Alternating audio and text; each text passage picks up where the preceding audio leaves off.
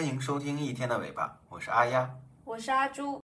我和阿朱前几天经常去海边，光着脚踏在沙滩上，感受着海水一波一波、浪花一朵一朵的袭来，还是十分惬意的。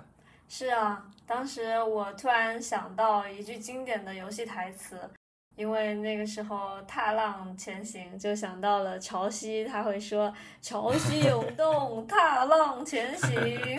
哦，真的，这句话当时真的太形象了，很应景啊。不过当时望着眼前的大海，给我最大触动的还不是阿朱想到的这句台词，而是突然感觉我们十分渺小。潮汐力的作用呢，真的是让人肃然起敬啊。确实是啊，当时看着海水海浪无休止一波接着一波涌过来，就好像有一个手一直在拨弄着海水。嗯，我们知道地球表面百分之七十一都是大海，没错。我们平时呢往往很难想到潮汐力，但是当我们置身在海边或者在海中的时候，潮汐力就会成为周围环境重要的组成部分了。是的，而这个时候呢，我们就会深刻的体会到。天上那个我们经常会用美丽啊、皎洁去形容的，从古到今人们总是在特定时期去欣赏的月球，它是有多么的神奇和强大。嗯，说到月亮，我们从小啊，每个人都应该听说过关于月亮的一些神话故事，比如说什么嫦娥奔月啊，对，上面还住着可爱的小玉兔啊，是啊，还有什么砍树的吴刚啊，还有包括天蓬元帅都跟月亮有点关系。没错，包括在国外，希腊神话中著名的太阳神阿波罗的妹妹阿提密斯就是他们的月亮女神，也算是相当于希腊版的嫦娥了吧？嗯，那我们今天啊，就从 Artemis 来聊一聊月亮和我们地球吧。月亮陪伴了我们人类这么久，我们真的了解它吗？或者我这么问，月球想让我们去了解它吗？啊，这样的问题是怎么回事啊？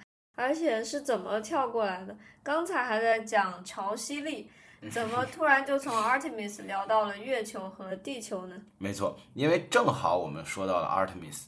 我们知道啊，前一段时间美国的 NASA 宇航局的 Artemis 号因为技术上的一些原因啊，又推迟了。而这次的 Artemis 号可以说是人类未来一段时间十分重要的一个太空项目。嗯，没错。Artemis 号的最终目的是在二零三零年前后，在月球上建立一个永久的人类基地，嗯，以此呢来作为人类登陆火星的前哨基地，最终帮助人类在火星上登陆，并且改造火星的气候，嗯嗯，在火星上呢创造出海洋还有陆地。哇，这么一听，我们也能猜到，像 SpaceX 也是参与到了这个项目中来啊。没错。具体人类为什么要登陆火星？这里边其实有着很多说法。嗯，比如说，我们都知道地球的资源呢不是永不枯竭的。对。随着资源的开采，地缘政治、地缘战争都是潜在的危险因素。我们其实最近呢也可以明显体会得到。嗯。那如果真的爆发战争，我们可能还有火星作为我们的一个后备计划、后备选项。嗯。还有，比如说我们之前有一期播客说到啊，我们的科技啊。很奇怪的被锁住了。那么很多科学家，包括 SpaceX 的马斯克，也都表示，进入火星呢，不仅会给人类提供新的科学洞察，也可以提供更多的工程挑战，并带来更多的技术创新和新的科技机遇等等。不过，我们回到正题啊，我们今天是来聊一聊月亮的。说起月亮，我怎么感觉相比于火星啊，月亮离我们又近。而且呢，对我们来说又是比较容易观察的。没错。再加上地球的科学家也已经发射了不少的探月飞行器了。嗯。而且虽然不知道是不是真的吧，我们好歹是登上过月球的。嗯。它还是我们地球的卫星，很多数据我们小的时候有学过。哦。就比如说，月球自转的周期是二十七天左右。嗯。它距离我们大概是四十万公里。表面的温度呢，从零下一百八十度到一百五十摄氏度，没错，直径大概在三千四百八十公里。哦，阿朱很厉害哦，而且阿朱说的都非常准确。不过，月球真的是我们的卫星吗？或者说，月球真的是我们的天然卫星吗？那么我就再问的更加细思极恐一点啊，月球真的是一个自然天体吗？这些问题有点吓人啊！你这样问的话，我还是先扶好椅子，做好心理准备啊。嗯，好，那我们就来先从阿朱刚刚说的月球的天文参数说起。我们都知道啊，月球的直径呢是大概为地球直径的百分之二十七，也就是大约三分之一左右。而其他行星的天然卫星直径一般都不会超过母星的百分之五。哦，比如，我们就拿火星举例，它的直径呢是六千七百八十七公里，它有两个卫星，其中较大的那颗卫星它是二十三公里的直径，它大概是火星直径的百分之零点三四。哦，像月亮这么大的卫星，如果说是早期的月球是一个自然天体，之后在轨道上通过引力被只比它大三倍多的地球捕获，那在天文物理学家的认这观念中啊，认为这是极不可能的现象。在天文学界呢，目前比较被接受的理论呢是天体撞击理论，主要是讲在地球形成的早期，有一个跟火星大小相当的天体啊，它叫做 Tia，与地球相撞，这种撞击产生的碎片，这种碎片呢，最终聚集在地球周围，形成了月球。哦，这样子。对，但是从美国阿波罗登月后带回来的月球样本去观察，月球和地球的成分呢有着相似性，但又在氧的同位素问题上有着鲜明的不同。这也是对刚刚我们所说的地月同源说提出了非常大的挑战。因为如果是撞击后碎片演变的，那么氧的同位素应该是一致的，嗯，并且根据月球样本表明，月球是早于地球形成的，这也是一个非常直观的因素。所以目前学术界还是没有一个明确的学说能够证明月球是个天然卫星，这就让很多人萌生出了月球那该不会是人造的，或者说是某文明创造的猜想吧。这真的挺吓人的。嗯哼，嗯，我还记得之前从月球岩石上面采回来的样本里面，就含有铀二三六和钠二三七。嗯，按照目前人类的科技发展，我们没有得知这些元素是可以自然形成的，哦而这些元素呢，正好也是能量产生的一些副产品，哦，并且在阿波罗十二号登月时也观察到了月震效应，嗯，就是月球表面的地震，是吧？对，它的震波，嗯，从物理角度可以推测，或者说猜测，月球是中空的。嗯，或许呢，这就是为什么地球可以就吸引到月球在它的周围的原因。因为它虽然体积较大，但是它可能是由于中空，所以质量较小，才能被地球吸引到它的轨道上来。没错，其实最让人困扰的还是月球背面。我们都知道，不管是巧合也好，还是物理机缘也罢，月球的自转和公转的因素呢，导致我们永远看到的仅仅是月球的一面，嗯，或者准确来说呢是一半。其实这在天文物理学中这也是很难做到的。没错，另一半月球我们从来没有过深入的探索，这对于我们来说至今啊依然是一个谜。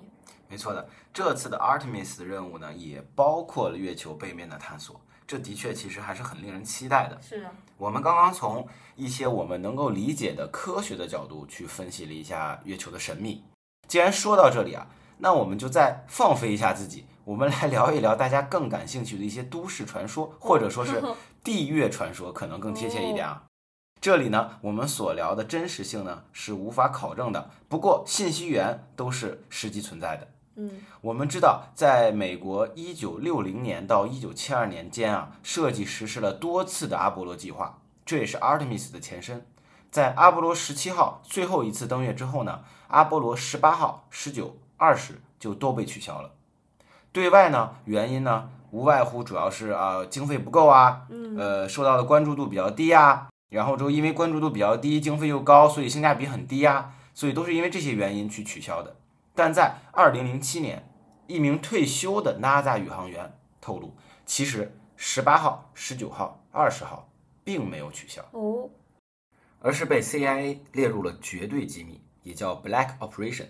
哦，为什么之前的登陆任务啊就光明正大，啊大家都能知道，对吧？这十八、十九、二十怎么就突然保密了，对啊，并且对外界呢还宣称是取消了？这位我们说透露信息的 NASA 的宇航员，正是被公众认为取消了的阿波罗二十号登月计划的指挥官。哦，究其保密的原因呢，就是他们发现了什么，而且呢，也与月球背面有关。一开始，这位阿波罗二十号指挥官威廉发布了一个很有意思的视频，视频主要是拍摄了阿波罗登月舱内部的一些结构的视频。一开始啊，很多人表示啊，这不是真的，这全是假的。但是呢，很多细节，就我们通过很多细节发现呢，就比如说整体的布局啊、做工啊和很多的一些结构部件，发现它与阿波罗时期的登月舱呢是非常一致的。在当时二零零七年呢，那个时候啊，还没有我们现在的这种 AI 作图啊，包括 P 图呢，还没有那么发达，所以我们可以发现，它当时还原的这个视频呢是非常真实的，并且在原先阿波罗十七的位置上，也赫然着显示着阿波罗二十，并且有一幅国旗更是影片中的亮点，那是一幅一半美国一半苏联的国旗。哦，这说明在二呃，在一九七六年，阿波罗二十号登月执行任务是美苏联合的一次任务，怎么会呢？对吧？这是不是很魔幻、很不可思议？这个呢，我们一会儿再提。在国旗下方有一个徽章，这个徽章早期一般是用来用比较简单的图形来描述这次任务的具体的细节，或者是任务的呃主要内容。阿波罗二十号的徽章上两是两个登月舱，一头一尾。在打捞一艘庞大的宇宙飞船。嗯，我再次提醒一下啊，这是在一九七六年的阿波罗二十号上，也就是说，他们的这次任务是去月球打捞或者说捕捞一个比他们大数倍的宇宙飞船。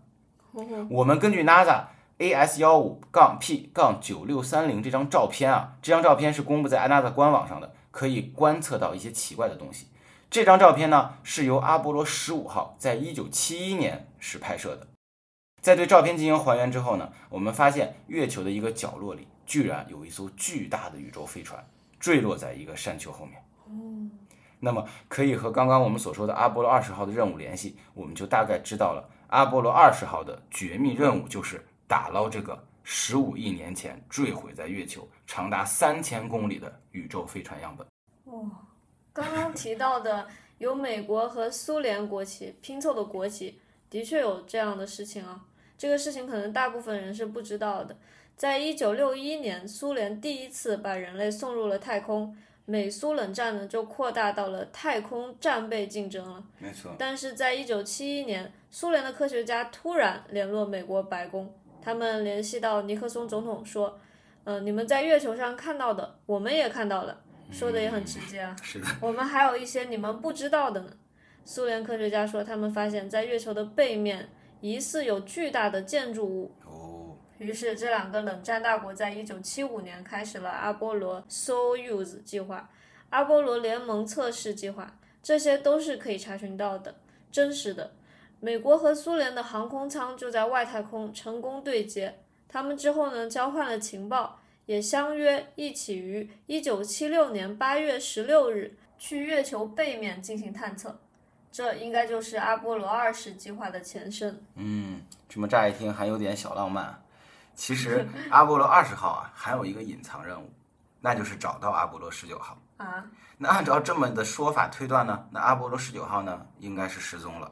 也的确如此，在几个月前，美国就向月球发射了阿波罗十九号，发射和登陆都十分顺利。但就在阿波罗十九号进入月球背面的一瞬间，他们失去了和休斯顿的联系。而这次阿波罗二十号也会抵达当时阿波罗十九号登月的坐标，去寻找阿波罗十九号。威廉表示，当时在整理物资时，让他有些不理解的是，武器的准备数量增多了不少。而威廉也描述了之后的一段经历啊，他们向阿波罗十九号失去信号的位置进行前进，远处呢，他们当时还以为是一座月球山那种巨大庞大的物体，然后随着慢慢映入他们的眼帘呢，他们定睛一看。那并不是一座山，而是一座巨大的宇宙飞船。嗯，事后其实还记载了他们进入飞船内部，本想收集一些飞船的样本，比如说墙壁样本，但是墙壁呢怎么都破坏不了，并且也记录了一小段关于外星人的记录。不过一段时间之后呢，这名宇航员并不意外的发生了意外，很多可以考证的信息呢就此销声匿迹了。当时还有一名叫做卡尔沃夫的人，他当时也是一名飞行员。他就发表了一段证词，这个证词呢是真人真事，可以考证，也是有新闻报道的。他就说他也看见了月球背面的建筑物。当然了，他后来呢也发生了意外。哇，这这月球真的有太多的谜团啊！也希望我们会有一天呢，能真正的了解月球。当然，阿朱也希望说我们不是宇宙中孤独的存在吧。嗯，随着我们刚刚地月传说的递进，不禁让我思考啊，月球它如果不是我们地球的天然卫星，那它到底是什么呢？其实现在因为我们还没有完全解密月球，所以有很多不同的学说。其中很有意思的就是地球牢笼假说，而月球呢，就是更高等文明用来监视或者说是观察我们人类的一种手段和方法。哦，我们都知道，其实地球上的生命啊的存在呢，本身我们一直来说都是一种奇迹。我们人类的生存呢，更是这个奇迹中的奇迹。我们拥有着全地球最脆弱的皮肤，我们没有大多数动物的那种毛发可以保可以保护我们。我们在太阳光下直晒呢，别说一天了，几个小时我们的皮肤就会受损，嗯，然后大家都会有灼烧感，很难受。我们还拥有的最脆弱的消化系统，食物、水都需要经过层层筛选、层层消毒。一个过期的食物或者一罐牛奶，都可能让我们在厕所彻底放弃抵抗。对，但就是这样，我们人类呢，获得了在地球生态链中很重要、近似统治者的地位。我们也都知道，太阳射线、太阳风暴都是高能粒子，因为地球神奇的磁场，它可以把袭来的太阳粒子通过磁场引导它们绕开地球。我们也都知道，在其他行星上是没有这种呃神秘和奇迹般的磁场的，所以在其他行星上，我们目前得知是没有生命存在的。不过，我们可能不曾设想，在太阳系边缘再往外，在宇宙深度深渊中，宇宙射线要比太阳射线危险数百倍，或者说数好多个数量级倍。而太阳呢，就是保护我们整个太阳系至关重要的因素。当太阳风、高速粒子远离太阳时，它们会在我们太阳系周围形成一个磁泡。当这些太阳风冲向宇宙时，冲向太空时，它们就会形成螺旋球体，最终减缓了与星际介质碰撞的速度。嗯，这里我们所说的星际介质呢，其实就相当于像宇宙中的太阳风或者是宇宙风，它是也是存在于恒星之间的高能粒子。这些高能粒子呢，与我们刚刚所说的太阳粒子、太阳风进行摩擦和碰撞。我们可以理解，太阳在我们太阳系的周围形成了一个巨大的保护罩。这些呢，其实我们都感觉像巧合一样，或者是奇迹一样。但其实反过来也可以思考，如果没有这些奇迹，当然也就不会有地球，不会有人类。不过我们一直都会有一种感觉，就是我们是不是被什么高等生物、高等文明或者是高维生物所安排和设计的？我们即便能够飞出地球，当然也是在我们需要宇航服等等科技的加持下啊。是的，不过我们可能会花很长时间，或者说我们永远可能不会逃出太阳系。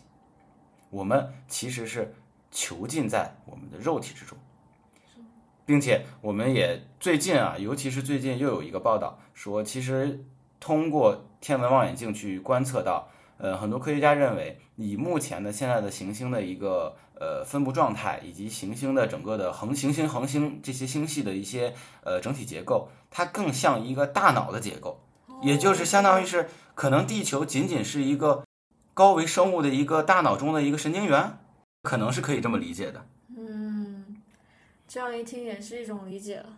不过我们还是需要积极的面对未来，虽然说承认自己的 渺小，对的，但我们的科技还是在进步中。希望我们人类可以更早的、更多的去理解和掌握宇宙的知识。没错。本期节目也可以和我们的第十二期节目一起配合收听啊，毕竟可能像我们当时在节目里面说的那样，所谓的人类一思考，上帝就发笑，我们可能永远都没有办法去理解高维文明的一切那样。没错，我们渴望着知识啊，但是也享受着生活。地球不管是监狱也好，乐园也罢，它永远呢都是孕育生命的一种奇迹和一种伟大。嗯，这就是我们这一期的全部内容了。感谢收听一天的尾巴。如果你喜欢我们的节目，欢迎点赞、收藏和转发。有任何意见或建议，欢迎在评论区留言讨论。你可以在苹果播客、小宇宙、喜马拉雅、网易云音乐等平台搜索到我们的节目《一天的尾巴》，我们希望在一天的尾巴上可以和你一起聊天。轻松思考。